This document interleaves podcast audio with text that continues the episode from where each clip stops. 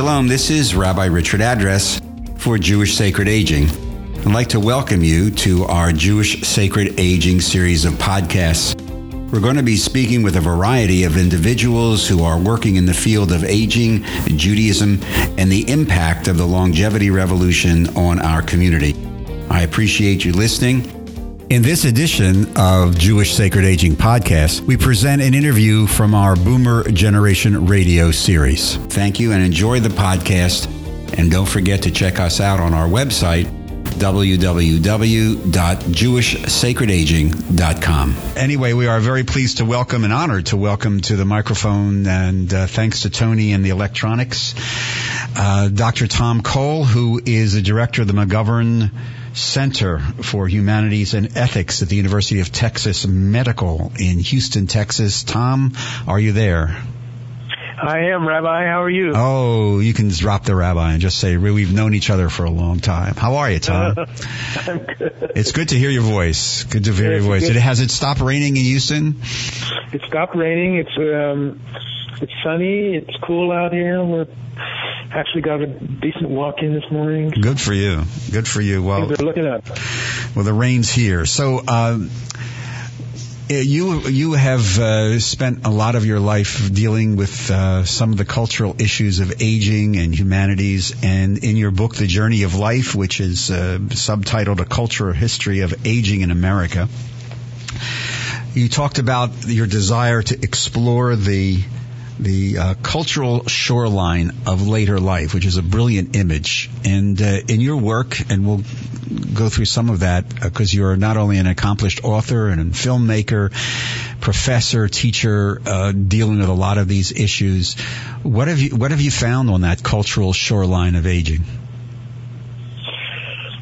Well, you know, I think the the shoreline changes over time, um, just like the sea levels rise, unfortunately. Um, and I think we, in the last, you know, couple hundred years, we have moved from the meaning of aging being attributed by religion to the meaning of aging being attributed by medicine and health. And uh, there's a lot to be said for, of course, living longer, being healthier, the things that, that we're all trying to accomplish. But sometimes that comes at the cost uh, of a broader view of uh, the meaning of aging uh, and um, our connections to to our religious communities, to our, local communities, to relationships in general. So we've had this kind of transition from religious to individual health ways of thinking, and uh, it's a mixed blessing. Uh, Do I walk unpack that a little bit? Why, why is it a mixed blessing? Because you you you've written about. I mean, I'm interested into just explore this a little bit with you, and especially that opening the premise that we've moved to a more scientific approach to aging as opposed to perhaps a more faith-based or spiritual approach to aging. Mm-hmm. What does that mean? Yeah, I mean, uh, uh, let me illustrate this with a story that um, I once heard, um, and it, it's a story about T.S. Eliot, the famous mid-century uh, British writer, and uh, uh, Eliot is giving a lecture on uh, an important social topic, and this young man, a very enthusiastic man, comes up at the end of the lecture and says, "That's all well and good, Mr. Eliot, but uh, tell me, what are we going to do about this problem? How are we going to solve this problem?" And Eliot looks at him and he says, "Well, you really misunderstand, young man. That there are two kinds of problems in life. One is like a puzzle, and if you have enough intelligence, effort, persistence, resources, you will you will eventually solve a puzzle. But other problems are like mysteries. But there are there, there is no solution to a mystery. The, the way you deal with the mystery is by creating a meaningful understanding of it, a meaningful approach to it. And I think that's the uh, that's a good metaphor for the way we have misconstrued uh, the experience of aging. So, Um, aging remains a mystery, no matter how much science, no matter how much biogerontology, no, how, no matter how much increased lifespan, decreased disability, all these things that are so important to us. In the end, aging is a mysterious process. It's it's part of the mystery of just like coming into the world and leaving the world. These are not things that we have control over. These are things that remain mysteries, and mysteries require that we create some kind of meaningful response, some kind of orientation to to to the mystery that um, helps us make sense of it, uh, rather than just feel out of control, dumbfounded, alone, isolated.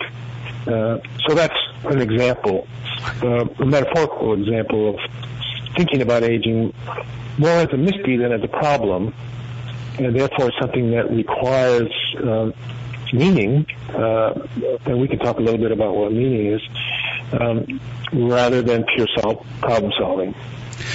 And and that sense of how one chooses to deal with that mystery is blatantly subjective, is it not? It is subjective, but it's also cultural. Um, you, know, you grow up in a community, and if the community, if it's a religious community, um, the symbols of that faith tradition uh, affect the individual psyche. Um, so that when subjectivity becomes uh, drenched in or shaped by uh, the larger worldview that, that we have, and um, it also gets shaped by uh, the communities that we live in, the strength of these communities. And we all know that uh, the more contact people have, the more friends people have, uh, the more social engagement people have as they get older, the happier they are, mm-hmm. and the longer they live. So, so meaning comes, it's not just subjective in a personal sense, it is subjective, but it's subjective in an interpersonal sense. It's what happens between you and me. Um, it's that interchange creates a sort of subjective meaning uh, that allows me to grow into the world. Um, and growth, I think, is an important point here um, because we have this illusion, I think, that um, aging is not something that allows you to continue to grow. Right. Um, and uh, I'm sure you know this uh, rabbinic story, uh, a little fragment that um, when each of us is born into the world, an angel, sort of an accompanying angel, comes up and slaps us on the butt and whispers, "Grow!" into our ear. And the problem is we stop listening to that angel once we somehow get in to midlife or start aging. We think that growing is not is not something that's possible for us, and that we're just in a period of reacting or declining or failing. Uh, and this is part of the problem that we're up against uh, in the culture.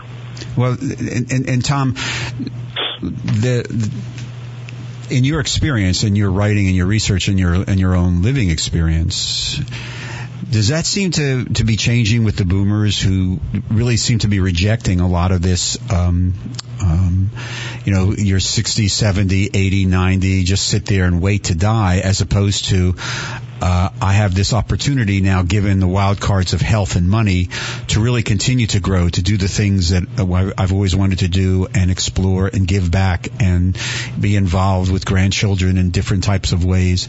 My sense is that there is a, um, on a certain segment of the boomer generation, an attempt to really redefine um, what it means to grow older, given the two wild cards of money and health, which change everything.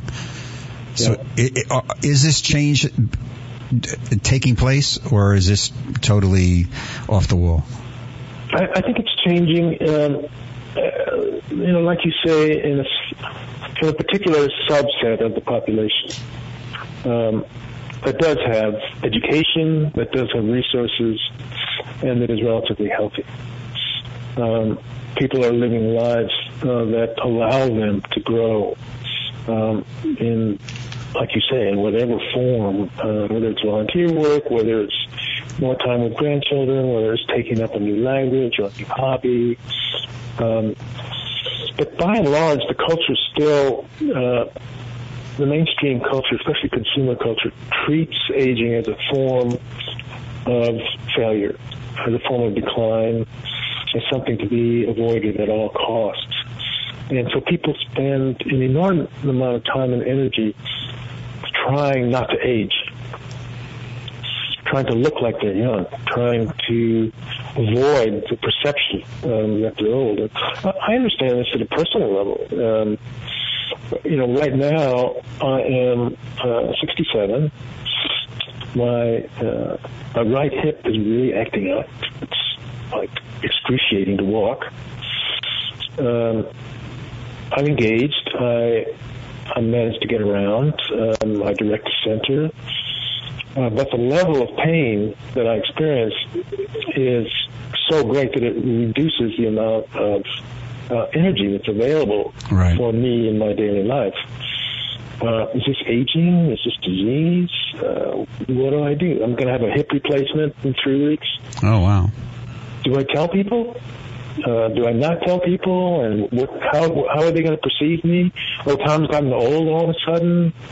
Um, is that my own experience? My own experience is I'm the same person I ever was, but I'm really hurt.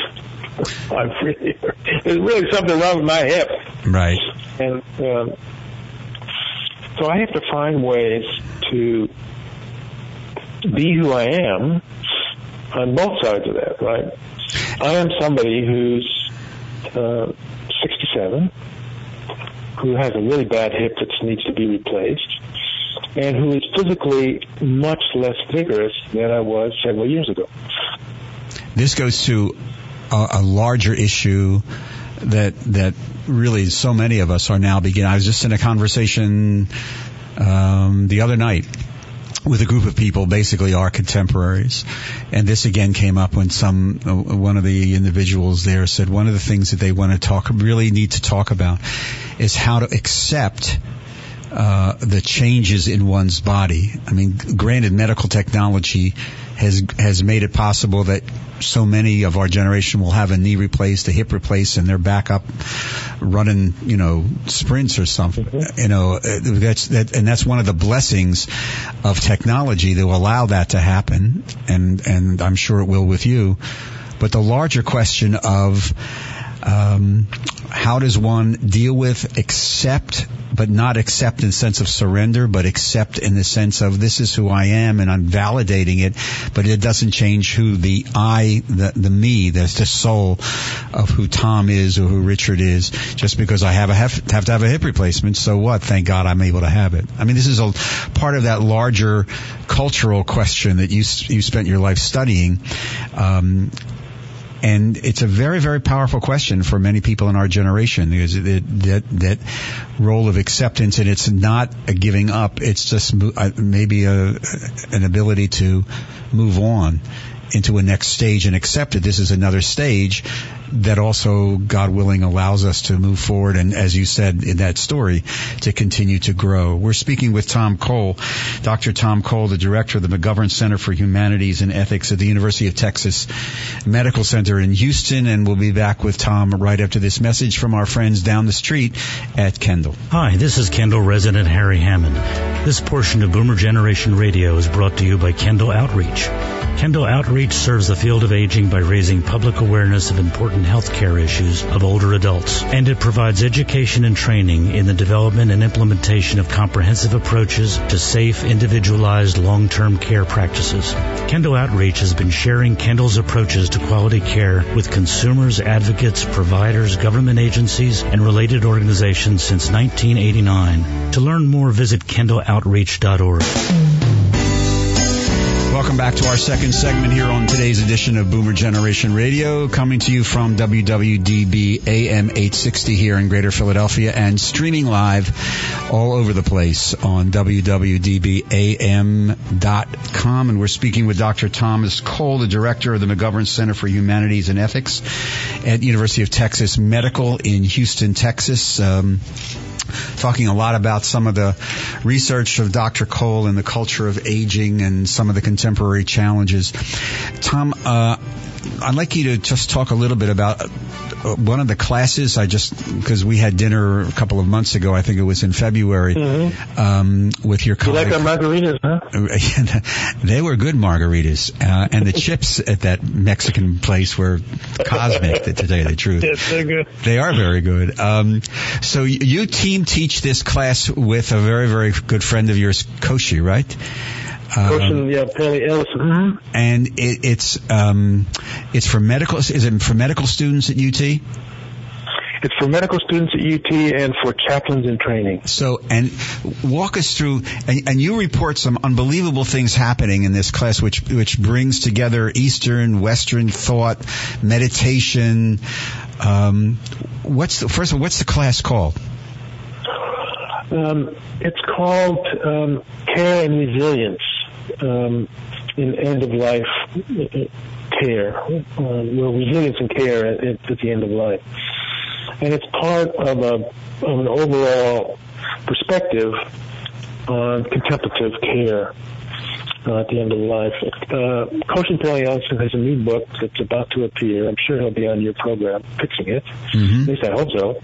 And it's called Awake at the Bedside, and it consists of a series of chapters by um, people from different religious, uh, ethnic um, backgrounds and orientations who um, emphasize from their own point of view the importance of caregivers being fully present through um, practicing the disciplines um, of contemplation and meditation. So you teach this with medical students. Um, what in the perception, and we've had some people who do similar. There's a gentleman here who actually writes for my website and teaches this at Jefferson Medical School, Dr. Tom Friedman, and he he, he, he mm-hmm. reports some unbelievable responses on the part of medical students being opened up. What are you finding with your medical students? How, are they obviously? Is, this is an elective class, correct? Yes. So the people who come to the class are already perhaps pre-sold. They, they sort of like know what they're getting into. But walk me through some of the reactions because these individuals, you know, within a matter of years are going to be sitting at the bedside of a, an individual and working with the family when they approach these various teaching and contemplative techniques that you teach them. What's some of the reaction? Well, one of the hardest things for medical students to do, and I think physicians in general, is to uh, step aside from for a bit from their problem-solving, um, purely objective way of making a diagnosis, a prognosis, and a treatment, and um, understand themselves as fully human and present at the bedside, um, in the presence of another fully human being. Um, and this is a move, it's a spiritual, psychological move, you might say, between states of mind that um, nobody teaches you how to, to do in medical school. Some of these techniques you learn if you're a psychotherapist, um, if you are in the, one of the contemplative traditions, although even there, the idea of being fully present, of being fully awake, here, now, in this moment, sort of, um, you know, what Ram Dass used to say, uh, be here now. Um, and we ask students to do that in reaction to texts and in reaction to life situations that they've had. And it means uh, sitting back and letting them explore their own feelings their, with courage um, and with uncertainty.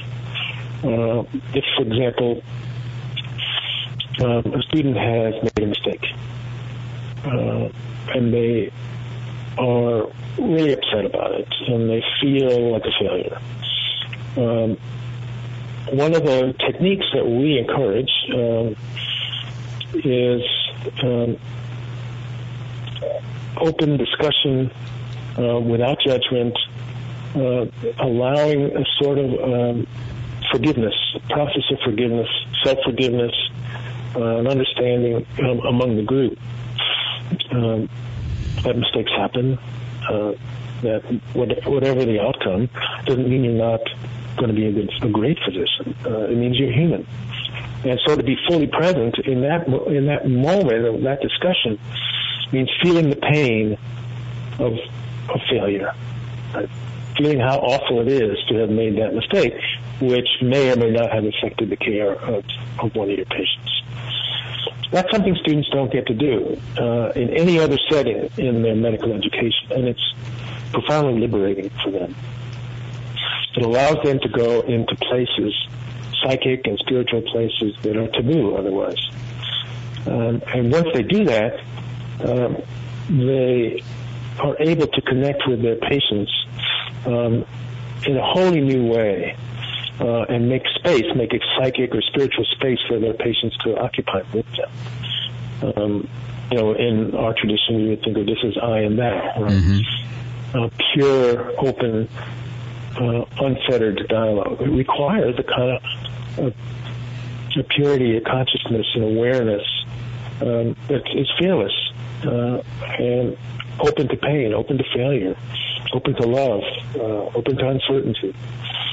And um, those are some of the most uh, uh, powerful experiences that our students have, and they will never forget these experiences.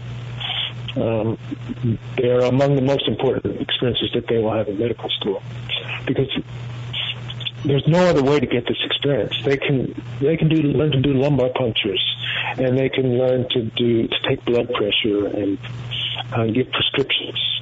And they are they they have to do that. That's if they don't do that, they are failing. Right. It's a technical part of their work. But um, this kind of humanizing, contemplative approach to presence and awakeness is what makes this uh, this course and this tradition that Koshin is is uh, one of the leaders of that makes it so powerful.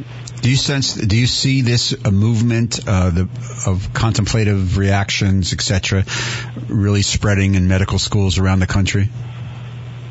I think it's spreading. I think it's slow. Yeah. Um, you know, we have uh, we have a regular meditative meditation practice led by um, someone from MD Anderson once a week in our shop. Uh, the dean of nursing uh, is going to come over and partake in that course with uh, Koshin Paley Ellison. Hopefully, we'll be able to open up that course to other um, other students, nursing students as well as medical students. And the dean wants to learn to be part of a community, to, to take up a, a practice, a spiritual practice, and integrate it into her research as well. Mm-hmm. And and we do find that um, that when patients in different situations take up uh, a meditation practice, it does have an effect on the, their health outcomes. We have about so two. We have about two minutes left in this segment, and I, I just want to end the show and this interview w- with going back to a little bit of what we began with on that shoreline, that changing shorelines of aging, and you talked about meaning and and how people choose to seek meaning out of this mystery called aging and life. Um, how much of this search for meaning and purpose is really, Tom, in your experience and research and thought process, how much of it is an, an attempt to just deal with the, the ultimate fear of dying? Hmm. And you have a minute and a half to answer that question. the longer I stay silent, the less time I have. Uh, I think it's I think it's more I think it's fear of dying, but I also think it's uh, fear of uncertainty. Mm-hmm. Uh, I mean, you have to cultivate a kind of paradox. You have to cultivate the desire to struggle and hold on, right? To get your hip, to get rehabbed, right? To get back on the dance floor, and you have to practice letting go, um, finding a way. Uh, to accept things that you can't change. And it's that it's that paradox that we all have to find our way into. Um, there's no solution to it, and it's about uncertainty um, as well as about death. Um, am I going to have a stroke? Um, I might have a stroke two minutes after we get off the phone. God forbid. Um, God forbid, Mm. but it might happen. Right. And how can I prepare for that? Well, I- I don't know. Can I be aware of the possibility? Yes. Can I cultivate a way of thinking um, that is both health oriented and oriented towards acceptance of what I can't change. So I think that's the goal. And uh, death is the ultimate, obviously, thing that's out of our control, but the uncertainty about all all that comes between now and death. Well, Uh, thank it's, uh, what's so difficult. Tom Cole, the director of the McGovern Center for Humanities and Ethics at UT Medical in Houston. As usual, thank you very much, Tom, for just your time, Sure. your expertise, your brilliance, and your insights and all this. Good luck with the operation. Say hello to your family for me, and I hope to see you Thank soon. you. Thank you very much for listening to this edition of Jewish Sacred Aging Podcast. We invite you to contact us at jewishsacredaging.com. We appreciate your comments and suggestions. Thank you again for listening. We look forward to seeing you again on another Jewish Sacred Aging podcast. Shalom.